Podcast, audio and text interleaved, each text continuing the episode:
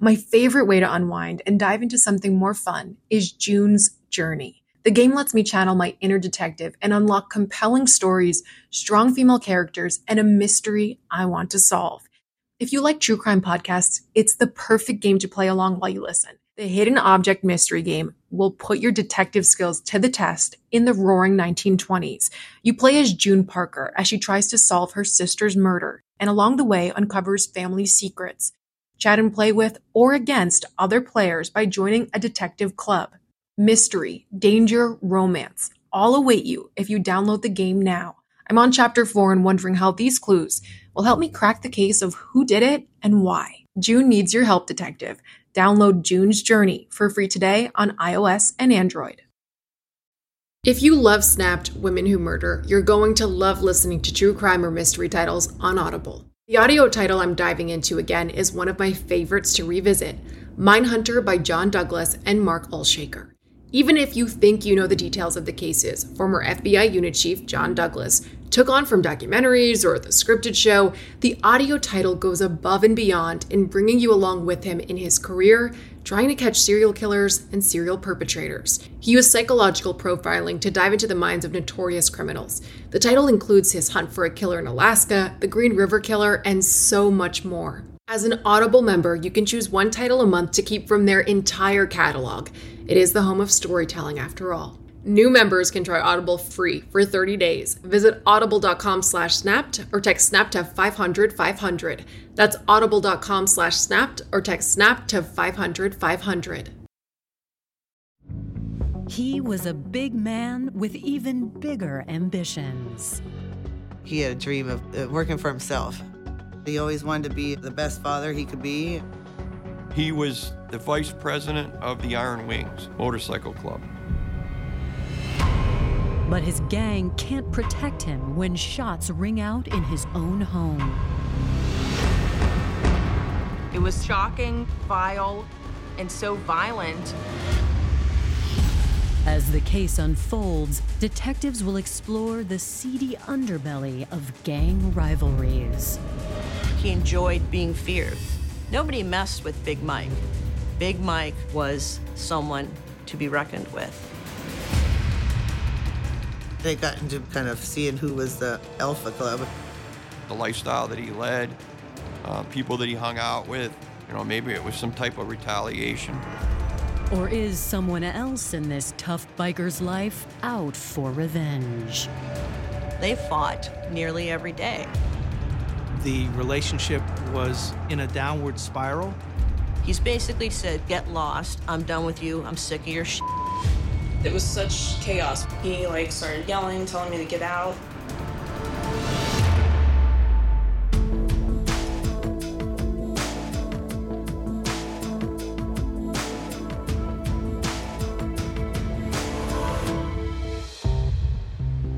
April 12th, 2012, 10 p.m.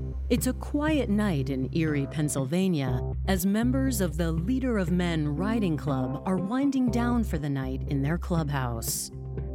The leader of Men Riding Club, they're motorcycle enthusiasts. They enjoy riding motorcycles, they had fundraisers, they have a band. The clubhouse is kind of like their hangout, their meeting point. But the camaraderie is shattered when gunshots ring out overhead. So they duck and scatter in the clubhouse when the shots went off. Club members believe the sounds came from the apartment upstairs. Michael Henry lives in an apartment above their clubhouse. And he's a member of another motorcycle club, the Iron Wings, and he's a prominent member in that club. As the air grows quiet, Leader of Men club member Petey Miller calls Mike to find out what's going on. He called approximately five times. Michael Henry's not picking up his phone. Now he's getting concerned. Now he's getting worried. It's dead silent up there. Petey reaches out to several of Mike's club members. Within minutes, a small group of Iron Wings shows up. They bang on Mike's front door, which is the door in the middle of the building that exits out into the parking lot where everybody is parked. this door is locked. They go to the back door and they find that this door is ratcheted closed with an industrial ratchet. Fearing for Mike's safety, his club members kick in the exterior door. As two of the men walk cautiously up the stairs to Mike's apartment door, they're met with a horrific sight. He then sees Michael Henry sitting in there on the futon, slumped over to the side. There was a large amount of blood on the carpet. There was a large amount of blood on the futon. Petey Miller made the 911 initial call. He calls and says there had been a shooting. Officers arrive in minutes and are immediately taken aback by the gruesome scene. He was shot approximately four times. Who could have done this? Who would have had a motive to do something like this? 31 year old Erie native Michael J. Henry was known for his big stature and love of motorcycles. I kind of known him for pretty much all his life. Everybody just called him Big Mike because he, he was big. He always loved bikes, you know. He knew a lot about them. He was a mechanic, so he knew how to build them too. Mike actually started his own motorcycle club called the Iron Wing Club. They're very serious about their motorcycles. They're very serious about being bikers. It was just a bunch of guys that had regular jobs. They all hung out together a lot on the weekends and stuff like that. It was all about motorcycles. Mike was just as dedicated to the club as he was to running his own business. He had a dream of uh, working for himself. He wanted to start his own pallet company, kind of like you, you take these pallets and you, you kind of just pick them up from businesses and you, you recycle them. And eventually his idea was to take the pallets and make them into other things. Though Mike had big ambitions, he did have a checkered past. Mike had a short fuse. If he got something in his head where that kind of made him angry, it wasn't so easy to calm him down. Mostly people appeared to be afraid of him. They were he was known to start fights with people. Mike had served 5 years in prison for aggravated assault where he beat a man into a coma. They were at a bar and someone was harassing the girl, so he kind of got in a little brawl there and ended up in jail. After his five year prison sentence was complete, Mike worked to turn his life around. In addition to co founding the Iron Wings and starting his own company, Mike found love in 2006 when an old friend walked back into his life. I didn't live here for like 10 years. He was actually at my brother's house. And I went over there and um, just kind of started talking to him because I, I mean, I was attracted to him. Single mother of three, Nicole Spinelli had no problem seeing past Mike's tough exterior. He was really funny. I mean, he could make me laugh. Like, probably I'd never laughed before, which was interesting because everyone looks at him like this big, scary guy because he was huge, you know, but um, he was actually just a softie in a way. The two quickly fell head over heels. We had a lot of fun. We would go motorcycle riding. We were together 24 7. It seemed like I just couldn't wait to always be with him. In 2010, after four years together, the couple found out they were expecting a baby. He talked about it all the time, you know, us having a child, but I really didn't plan on having any more kids. I think we were both kind of like shocked and excited. He always wanted to be the best father he could be. In May of 2011, the couple welcomed their son, Jackson. He longed to be a, you know, full-time father, that's for sure. That was really important to him. I think it all stems from him not being around his father as much as he would have liked growing up. While things were great at first, Mike eventually slipped back into old habits. He succumbed to the pressure of the club. You know, they were going out every night, you know, and they wouldn't come home. It was just kind of like a bad time when it should have been a good time. Ultimately, the couple split in 2012. Neither one of us really knew what we were going to do. It was very confusing. I was going to do what I could to see if we could fix things.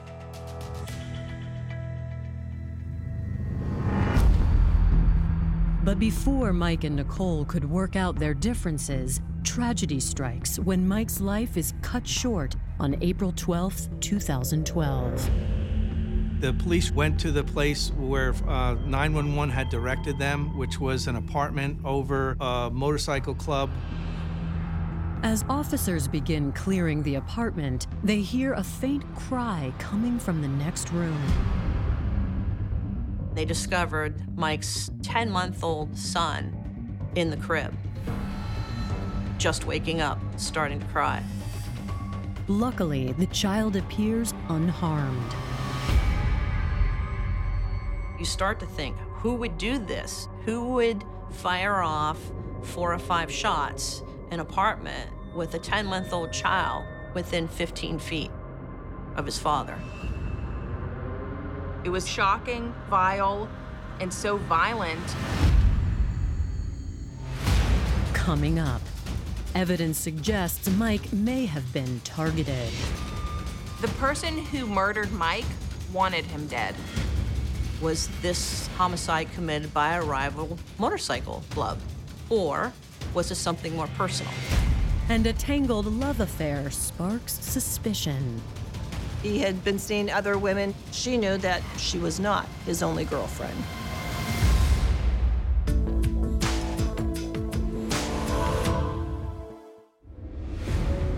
On the night of April 12, 2012, Erie, Pennsylvania police officers find 31 year old Mike Henry shot to death in his apartment. Their first order of business is protecting Mike's 10 month old son. The thing that got everybody is that his son was sitting there, and then whoever shot him, shot him, killed him, and left. And the son was still there. The child was okay and was removed uh, and taken into custody by Child Protective Services. I was very shocked when I found this out. Um, my mom called me and told me Mike's dead. And, you know, the first thing through my head is, well, you know, where's the baby? And the baby's fine. I mean, I couldn't believe it. I was thankful that nothing happened to my son. A lot of thankfulness and, you know, tears at the same time. It was a very hard time, though. It definitely was. As Mike's son is taken away, detectives arrive on the scene and get to work. Mike Henry was shot four times. He was shot once in the leg, twice in the chest, and once in the head. We could tell that it, it didn't take long for him to pass. It would have been a matter of seconds. Thoughts were initially okay, was this homicide committed by a rival motorcycle club? Or was it something more personal? Based on the positioning of the body and the location of the bloodstains, detectives theorize about what may have happened. The individual walked up on him while he had been laying in bed and initially fired, and then upon him getting up, continued the fire and walked out of the apartment right after that. So it was almost like walking by, shooting somebody, and continue to walk out of the apartment. As detectives search the scene, they recover four shell casings. The shell casings were 9 millimeter shell casings, which told us that a 9 millimeter handgun would have been used and that it matched up with the number of shots that we believe were on Mike Henry. Though detectives are able to determine the type of weapon used, they are unsure how the killer gained access to Mike's apartment. We're looking, trying to figure out okay, how, how would this individual get into this apartment without Mike Henry knowing? Being that his size and everything and the position that he was in, he was surprised. Although detectives have many questions, there is one thing they know for sure. There's a TV there, there's appliances there, there's money located in a bedroom. It doesn't appear that burglary or robbery was the motive. The fact that it looks like they got in there, shot him, and got out. That was the intent. Was the intent was to kill Mike Henry. Since there were no signs of forced entry, detectives suspect one of two things. Somebody either had a key or they knew how to get into the apartment without having to uh, kick in the door or pry it open or anything like that. So everybody close to Mike was a suspect at first. As CSI continues processing the scene, witnesses are transferred to the station for interviews. Detectives first speak with Leader of Men Motorcycle Club member Petey Miller. He's the one that made the 911 initial call. We learned that he heard an argument, some shuffling around, and then pop, pop, some more muffled sounds, and then a pop, pop, pop. Petey says he hadn't called 911 right away because he didn't want to upset Mike. He said, if Mike was up there doing something himself, I didn't want him to get pissed off at me. I'm not going to get involved. I'm going to let his motorcycle club look into it. He was a biker and he lived the biker life. Nobody messed with Big Mike. Petey says three weeks earlier, the Iron Wings and another club had gotten into a brawl. There was an incident involving Michael Henry in a fight out in a local bar called the Oasis a couple weeks prior. So his initial thought was could this be a continuation of that? And that motorcycle club was called the Lucky 13 Motorcycle Club. The lifestyle that he led, uh, people that he hung out with, you know, maybe it was some type of retaliation. Detectives ask Petey if someone else may have been angry with Mike. While he can't think of anyone, Petey admits Mike was very popular with the ladies. He was known through his hangouts as he was a, a ladies' man. You know, he didn't, you know, stick with one girl very long. Armed with multiple leads, authorities next turn to Mike's heartbroken family to learn more about his personal life. His mother and father said even though he did have a past when his son was born, that was the turning point for him, and he was starting to turn his life around and better himself for not only him, but for his son as well. Mike's family says he had dated his son's mother, Nicole Spinelli, for years, but the two had recently split. And within a couple of weeks, Mike started seeing a woman named Rachel Kozloff. When we were split up, Michael told me one day, you know, that he did meet a girl. Rachel was her name. So at that point, we're trying to gather as much information as we can about Rachel. A native of Erie, 30 year old Rachel Kozloff was known for her lively, independent spirit. Rachel is a good person. She has a great personality. She has a great sense of humor. Despite her charismatic personality, Rachel had never been lucky in love. Rachel had four children with four different fathers. Some of them she remained friendly with, but regardless, she had four men in her life that gave her children and nothing else and walked away. What her love life lacked, Rachel made up for in motherhood. My mom is a loving, caring mama bear. She just wants the best for us, and she tried her hardest. She's always been a shoulder to cry on, uh, ear to listen, and a mouth to give advice. Uh, she's always been there for all of us. Though raising four children was a financial struggle, Rachel always found a way to make ends meet. She jumped around from job to job. She did uh, a bunch of different things. She instilled in me just to be an independent person. You don't need a man or a woman to be there to help you do anything. By February of 2012, Rachel had all but given up on love until Mike Henry walked into her life. I feel like Rachel was definitely trying something new in her life when it came to Mike because her other boyfriends weren't the same. They were more I guess, mild compared to Mike. Though Mike seemed a bit rough around the edges, Rachel could see a future with him. He had been seeing other women. She knew that she was not his only girlfriend. But I think she thought that maybe they would have a relationship, just the two of them, one day. Rachel loved kids, you know, and maybe the combination of Mike having a son and that, you know, she saw that family unit, you know, and that, that kind of endeared her to Mike. Mike's family says although he was in a relationship with Rachel, he and Nicole still loved each other. We were, like I said, so much confusion, and do you, you know, do you want to let him go? Do you want to try to work it out? And you know, so you were, I was still together with him. According to Mike's family, in mid March, Nicole had to leave unexpectedly for a family emergency and has been there ever since. I was actually had to go to Ohio, and I was going to be in Ohio for like a month, and it was unexpected. So um, while I was down there, he had Jackson at the time. After finishing up with Mike's family, detectives track down Nicole.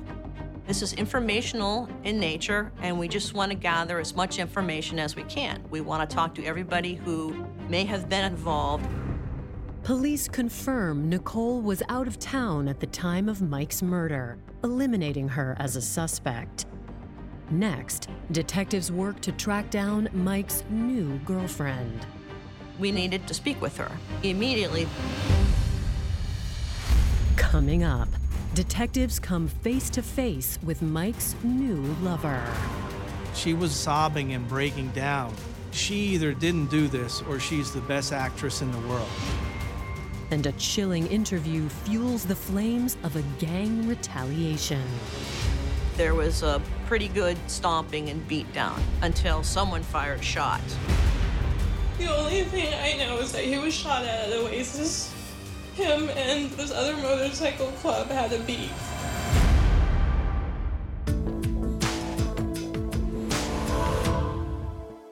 Ready to pop the question? The jewelers at BlueNile.com have got sparkle down to a science with beautiful lab grown diamonds worthy of your most brilliant moments. Their lab grown diamonds are independently graded and guaranteed identical to natural diamonds, and they're ready to ship to your door. Go to BlueNile.com and use promo code AUDIO to get $50 off your purchase of $500 or more. That's code AUDIO at BlueNile.com for $50 off. BlueNile.com code AUDIO. With everyone fighting for attention, how can your business stand out and connect with customers? Easy. Get Constant Contact. Constant Contact's award winning marketing platform has helped millions of small businesses stand out, stay on top of mind, and see big results fast. Constant Contact makes it easy to promote your business with powerful tools like email and SMS marketing, social media posting, and even events management. Plus, you can send with confidence, knowing your emails are actually reaching your customers thanks to their best in class 97% deliverability rate. With Constant Contact, you'll reach new audiences, grow your customer list, and communicate more effectively to sell more, raise more, and fast track growth. So get going and start growing your business today with a free trial at constantcontact.com. Just go to constantcontact.com right now. Constant Contact, helping the small stand tall. ConstantContact.com. Just four hours into the investigation of the brutal homicide of motorcycle club member Mike Henry, detectives have uncovered a number of leads. There was a fight involving Michael Henry and another member of the Lucky 13 Motorcycle Club, and he had a complicated love life. Mike's been in and out of relationships. Though detectives have verified the mother of Mike's son, Nicole Spinelli, was in Ohio at the time of Mike's murder, they have yet to track down Mike's current girlfriend, 30 year old Rachel Kozloff. Luckily, it doesn't take long to find her.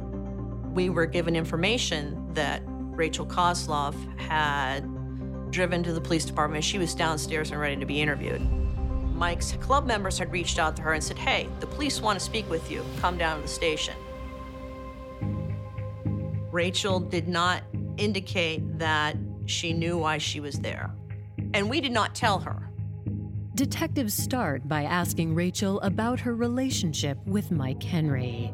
We've been together since Valentine's Day, and like everything is good. We've literally had three disagreements, not even fights, just verbal disagreements. I asked her just to go through her her day, her evening. Rachel says around 6:30 p.m. she stopped by Mike's to have dinner. And that's when things got intimate. Rachel says that when she goes over there, he asks her to pleasure him. I asked, Is this something that you normally do? And she said, Yes, this happens all the time. She said, But when I go to pleasure him, he smells of sex. Don't ask him. He always tells me he doesn't off, so apparently he did today. Rachel says after Mike explained himself, the two were fine and she left shortly after. But around 9 p.m., while she was out with a friend, Mike initiated a fight over text. Out of nowhere, I get a text that pretty much says off, and I'm like, that's literally what he sent me. I'm like, okay, where'd that come from? Are you really that pissed that I questioned you, or is it that I'm out? And that's when he said, sick of your Rachel explains that the texts were going nowhere, so she decided to return to Mike's apartment. She wanted to go there and see how he was doing and make up with him. According to Rachel, she arrived at Mike's around 9:30 p.m. and had to park in the adjacent lot since the parking lot outside of Mike's building was full. She says that she walks around the building, goes in, and lets herself in because she has a key, and walks into his apartment and says, What's up? What's going on?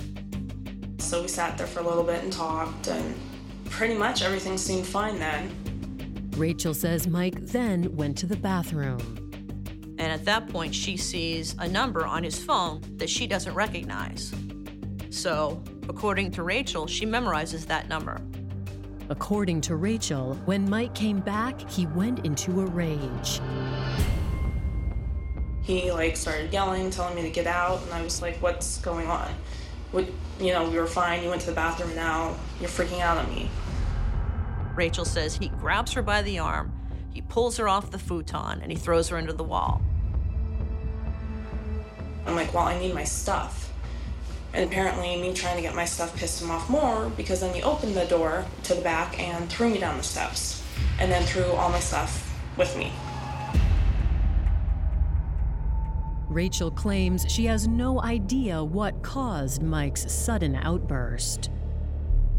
So she thinks, I'm gonna call that phone number because it's gotta be something that's going on, why he's acting like this. She says, a woman answers on the other end of the phone. According to Rachel, the woman identified herself as Josie Noble, an ex girlfriend of Mike's. She asked me who I was, and I told her. And I'm like, you know, what's going on? And she's, I don't know if she thought I was accusing her or something, because she first started, you know, well, nothing, we're just friends. Hours later, Rachel says she received an ambiguous text from one of Mike's friends. He asked me if I was with Mike, and I said no, you know, I left him. And then I kind of didn't hear anything, so I texted him. I was like, so what's going on?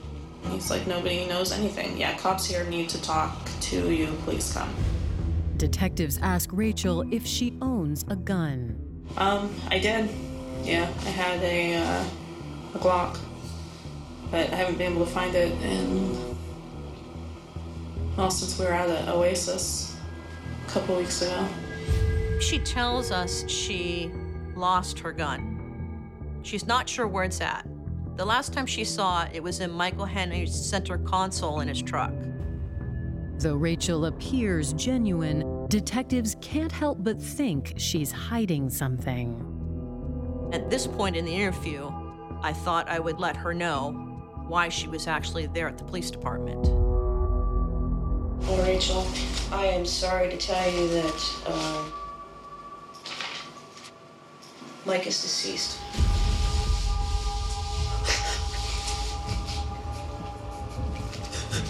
I'm sorry.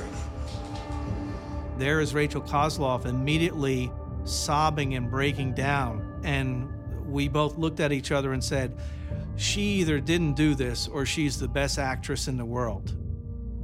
I know this is gonna sound insensitive, but do you know what happened? The only thing I know is that he was shot at at Oasis.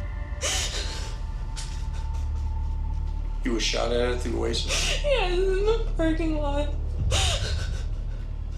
Him and this other motorcycle club had a beef. Rachel says last month, a physical fight broke out between the members of Mike's Club and the Lucky 13 Club. It was such chaos. We got to the door, and that's when the other people started shooting at him, and that's when we all tried to get the hell out of there.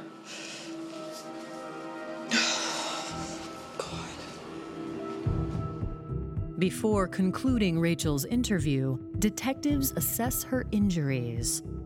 On her right arm, I did not notice any visible injuries. When I examined her right ankle, I did, however, note that it was a little puffy and there was a scrape on the side of her ankle. Rachel willingly turns over her phone, car, and clothing for analysis. As Rachel's items are sent to the crime lab, detectives call in one of Mike's fellow club members and ask if Mike's murder could have been the rival gang coming back to finish the job. They had a misunderstanding, and then they were kind of seeing who, you know, who was the um, Alpha Club. He told police that the Lucky 13 and the Iron Wings were at peace. Investigators work quickly to confirm this claim. We learned there hadn't been any issues with Lucky 13 in the past several weeks after the Oasis incident. Once our criminal investigation detectives had time to talk with their club members, we ruled out that it could be a rival gang that did this crime. They were all extremely upset and concerned about Mike. And it did not appear to us that they were responsible for his shooting. Coming up, a new witness turns the investigation on its head. She was threatening, she was rude, she attacked her. It was not civil at all. And investigators turn up the heat. What? I don't care. I know what I did and didn't do. You need to start telling the truth. Well, I'm done. I told the truth.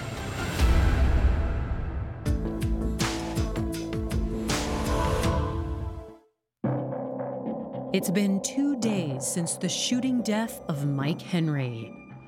After eliminating a rival motorcycle club for Mike's murder, detectives decide to track down Josie Noble, the woman Mike's girlfriend Rachel Kozloff claims was in contact with Mike on the night of his death. She's a friend of Mike and a former ex of Mike's. She said that Mike had reached out to her and she hadn't heard from him in months. He subsequently sent a picture of his son to her. And she responded back cordially, Oh, he's cute. How are you? And that was the extent of that conversation. Josie says later that night, she got an alarming phone call. On the other end was a woman that said, Who are you? And of course, Josie said she responded, Well, who are you? As in, who is this woman yelling in the phone, asking me who I am? Josie's depiction of the encounter greatly differs from the one Rachel Kozloff described. It was the exact opposite of what Rachel said. She was threatening, she was rude, she attacked her. It was not civil at all. Following her interview, Josie was subsequently ruled out as a suspect. With Rachel's cell phone already in hand, detectives pore over her phone records and find a different type of relationship with Mike than the one she had portrayed. They didn't just fight, literally only three times. They fought nearly every day. The final text exchange between the couple suggests that on the night of April 12th, Mike was ending the relationship for good. He's basically told her, Get lost. I'm done with you. I'm sick of your shit. So she sends out a text to Michael Henry Sleep tight. I'll talk to you tomorrow. She, in turn, goes and drives over to Michael Henry's apartment, unannounced. But that's not all the texts reveal. April 10th, just two days before the murder, we have a text conversation between her and Mike, asking her if he wanted her to bring her gun over to the apartment. So this dispels her initial story that she lost her gun. Evidence continues to pile up when detectives dig up surveillance videos from Mike's building and catch Rachel in a myriad of lies. The lot was not full. She instead parked one street over in an effort that her vehicle, uh, we theorized, her vehicle would not be spotted by Mike Henry because the parking lot was right beneath his window. She stated in her first interview that she exited and left after being thrown down the stairs the same way she came in. We could not find that on the video, which means she left another way. That only left one other door that she could have gone out without being caught on camera, and that was the door down uh, through the vacant apartment down to the street. On April 16th, detectives confront Rachel with the discrepancies they have found. Okay, so you pulled up, saw the lot was full. Why was the lot full? Because everybody was downstairs at Leader Men. And what did you say happened to your gun? Last time I saw it was the Oasis bar fight, which I think was like March 25th or something. It was in his truck. You have no idea where that gun is? No. No, absolutely not. You know, Rachel, I've been doing this a long time. Okay? Mm-hmm. And your story has enough inconsistency in it. A few things aren't making sense. Like what? I told you exactly how everything happened. I mean, if you just got thrown down the steps, would you go back up for more? If I had a gun on my purse, I would. Yeah, no. Detectives ask Rachel once again how she got in and out of Mike's apartment. She stated she had gone right to the back door because she had a key, and that's the door she went into. I watched the video, Rachel. You walked up the front stairwell. No, I didn't. It's on video. Um, I didn't. The game's What? up. I don't care. I know what I did and didn't do. You need to start telling the truth. Well, I'm done. I told the truth. She denied no less than 17 times that she had shot and killed Michael Henry. She had lied about what she was wearing, what door she had gone in and out of. All the discrepancies continued to mount. And that, based on the evidence that we had, we decided that we were going to arrest her. Our theory of the case was that this was a very possessive woman, uh, of possessive of her boyfriends. Rachel Kozloff was charged with criminal homicide murder, aggravated assault, recklessly endangering another person, and possessing instruments of a crime. Rachel's family is shocked to learn of her arrest. I was devastated. I was like, no. You know, she would never do that. She would never do that. I think I had a lot of uh, emotions anger, worry, like what's going to happen to her, what's going to happen to the kids. Coming up, new evidence forces Rachel to change her story. If that doesn't say that you're lying, I don't know what does. But will her harrowing tale get her off the hook? It was either she shoot him and stop him from attacking her, or he was going to kill her.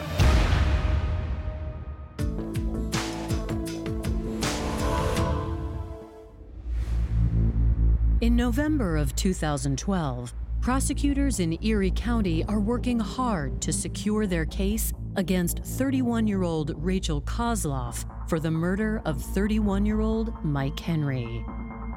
There was not any direct evidence at that point in time that Rachel Kozloff had committed the murder. And time and time again, she denied and denied and denied. Then, three weeks before the trial is set to begin, they receive a game changing piece of evidence from the crime lab. What we learned was her pants had GSR residue on them. Empowered by this new evidence, when Rachel's trial begins on December 3rd, prosecutors come out swinging, asserting that Rachel killed Mike Henry in cold blood. Rachel Kozloff would not accept the fact that the relationship was uh, in a downward spiral, and he essentially was kicking her to the curb. I think that she suspected he might be seeing somebody else. So the night that she went there, she saw that strange number and called it and got a woman on the other end. That just sent her to the next level. Prosecutors bolster their claim through text messages, video surveillance, and the gunshot residue found on Rachel's clothing. The evidence pointed right to Rachel. She was the person that had been lying throughout this entire process. Everything just all led back to Rachel every time. When it's the defense's turn, they finally admit that Rachel shot Mike Henry, but argue it wasn't premeditated. The defense says that it was self defense, that Rachel was in fear for her life during the altercation in Mike's apartment that night. To support their claim, Rachel takes the stand and gives a shocking new version of events. She stated that she was pushed down the stairs violently by Mike. Rachel then testified that she gathered herself and her belongings at the bottom of the stairs when Mike came back down and dragged her up the stairs back to the apartment where the fatal fight ensued at that point.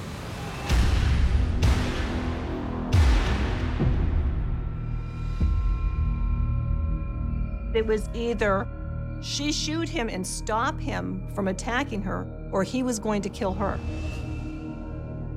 It wasn't that she wanted to do it, it's that she had to do it. Prosecutors counter by noting the evidence simply does not support Rachel's new version, even if she did have a slightly swollen ankle when she was interviewed by police. This is just my theory that she stumbled and fell and was trying to get in and around and get out of there as quick as she could. Because there was no indication that Mike had thrown her or her purse down the stairwell. He wasn't a monster like she described. As far as like, you know, beating up women, I don't think that was his style at all. On December 7th, 2012, the jury breaks for deliberations. The verdict did not take long uh, for the jury to completely dismiss Rachel Kozloff's story of self defense. The jury's unanimous verdict was that she was guilty of third degree murder. I pretty much gave her every opportunity to tell me, hey, it was obvious from your guys' text that you had problems. You know, please let me help you. Tell me what happened. If it's a crime of passion, it's a crime of passion. But she denied, denied, denied. Her story just seemed to change. I think the fact that the baby was there when it happened was maybe the most disturbing part for the jurors. On January 29, 2013, Rachel is sentenced to 18 to 40 years.